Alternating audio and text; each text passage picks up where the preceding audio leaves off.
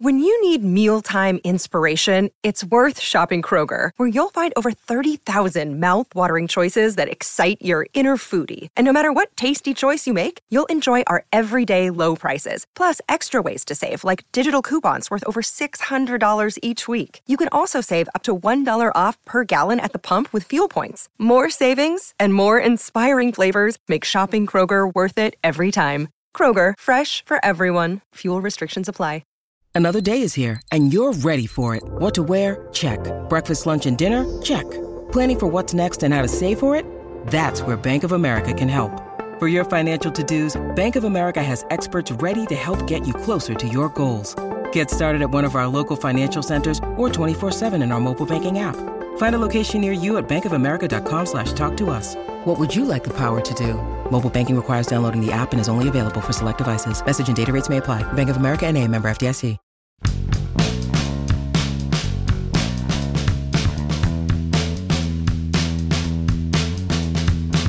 I've been in this business pretty much my whole life, and I've covered the local baseball team for more than half of it. And I've never, ever had an athlete bring up on his or her own that they felt like they were overweight. But that just happened in Bradenton. Good morning to you. Good Monday morning. I'm Dan Kovacevic of DK Pittsburgh Sports.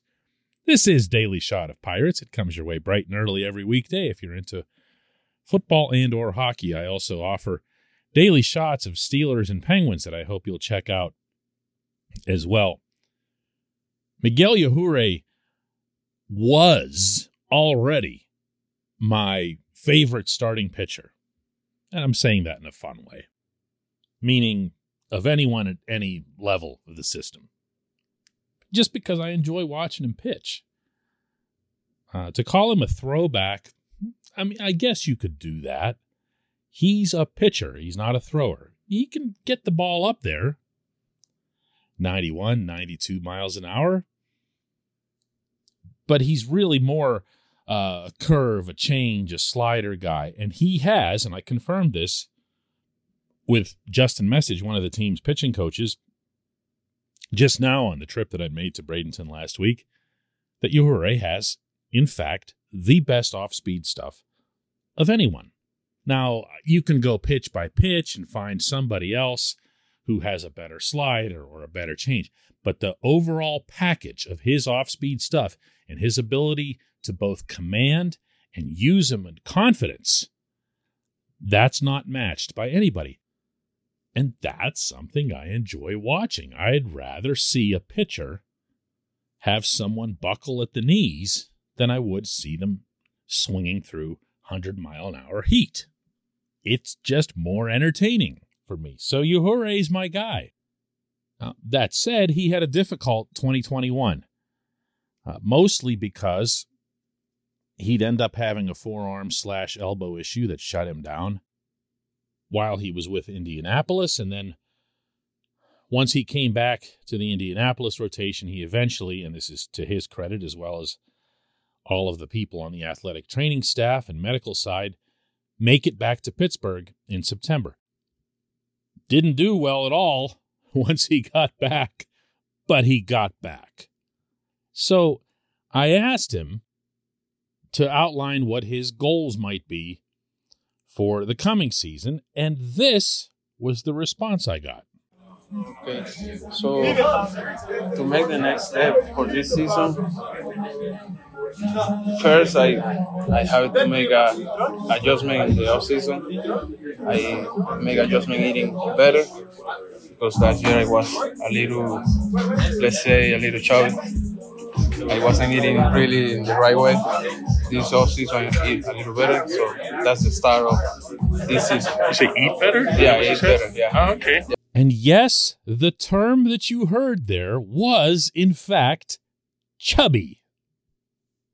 This portion of Daily Shot of Pirates is brought to you by our friends at North Shore Tavern, that's directly across Federal Street from PNC Park. It's home of Steak on a Stone, an eating experience, underscoring the word experience.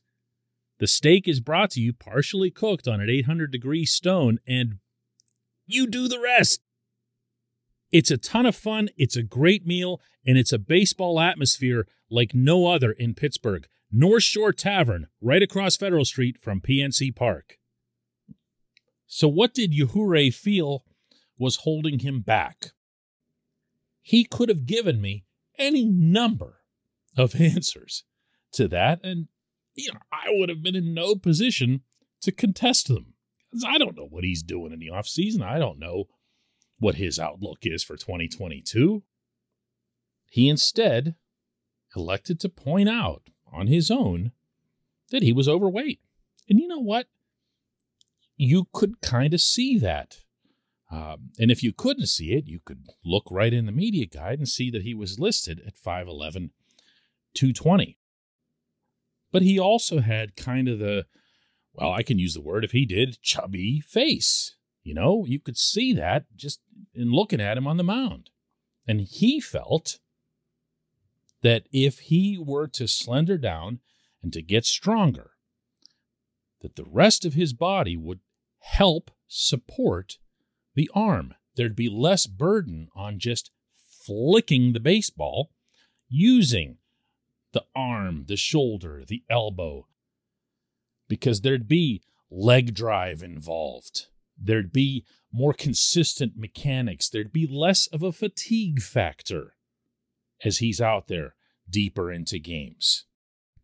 Now, I'm not about to predict superstardom for Yajure. I do believe that he's going to make the Pittsburgh rotation. I do believe that he should make the Pittsburgh rotation. I believe, for instance, that he's got more to offer to the staff than, say, for example, Will Crowe or Bryce Wilson. But I also believe, and I've heard this from way too many managers for it to be off the mark, that a rotation benefits from having different types of pitchers, from having different looks, different angles, righty lefty, fast and slow. And if this staff, as expected, certainly by this summer, has both Mitch Keller and eventually Roansy Contreras throwing 100 miles an hour, well, those aren't guys you'd want to put back to back. You know what I'm saying? This is stuff that I've heard from years from Chuck Tanner, Jim Leyland, Lloyd McClendon, and onward. You want to make sure that you're spreading those guys out a little bit. is the perfect type of pitcher to put in there between them in a three game series. He'll completely get you off balance. Oh, and by the way, his fastball will be sped up a little bit, according to the kid himself, by being in better shape. He feels like he's already seeing better velocity, that he's capable of hitting 93, 94 and kind of sitting there, as opposed to the 90, 91 that I'd mentioned earlier. He's not a soft tosser. He's got a live fastball to him. And it can be combined with that off speed stuff to look that much faster. I I like this kid. I'm not going to apologize for that. I, I like everything that I've seen and heard of him. No, I wasn't nuts about the fact that he looked a little pudgy last year either, but but he acknowledged it. He went and did something about it. Then he just went and acknowledged it publicly. When we come back, just one question.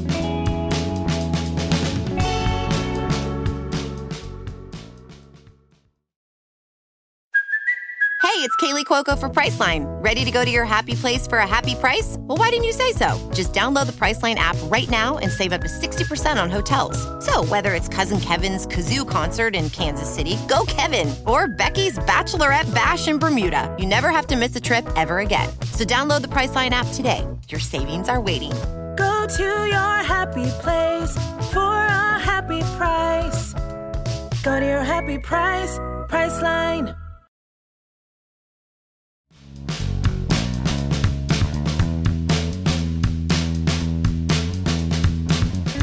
Welcome back. It's time for J1Q, and today's comes from Ethan Early, who asks DK, do you think The Daniel Vogelbach signing was a good one. I think he's shown glimpses of really amazing power, but never seems to keep it for long. And yet he's still on the younger side. Yeah, Ethan, I, I could see labeling him the way you did across the board there. He's 29 years old, and he's been erratic with that power. If you go back to 2019, when he was with the Mariners, he hit 30 bombs.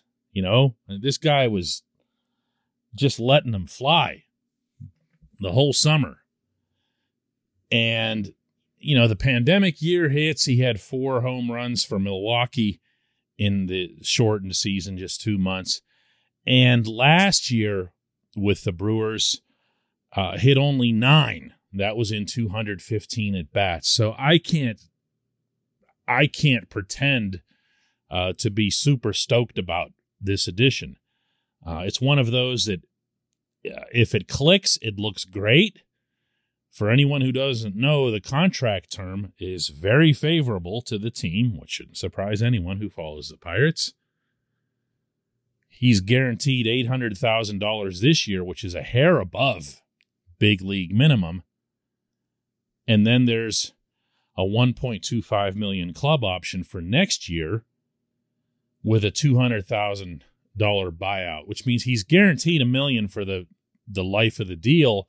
And if he does go and hit 30 homers like he did for Seattle, the Pirates are absolutely going to keep him for the following year at an equally low price. So it's a really smart contract by Ben Cherington and his staff that comes with not much risk. Not much risk. He's a free agent.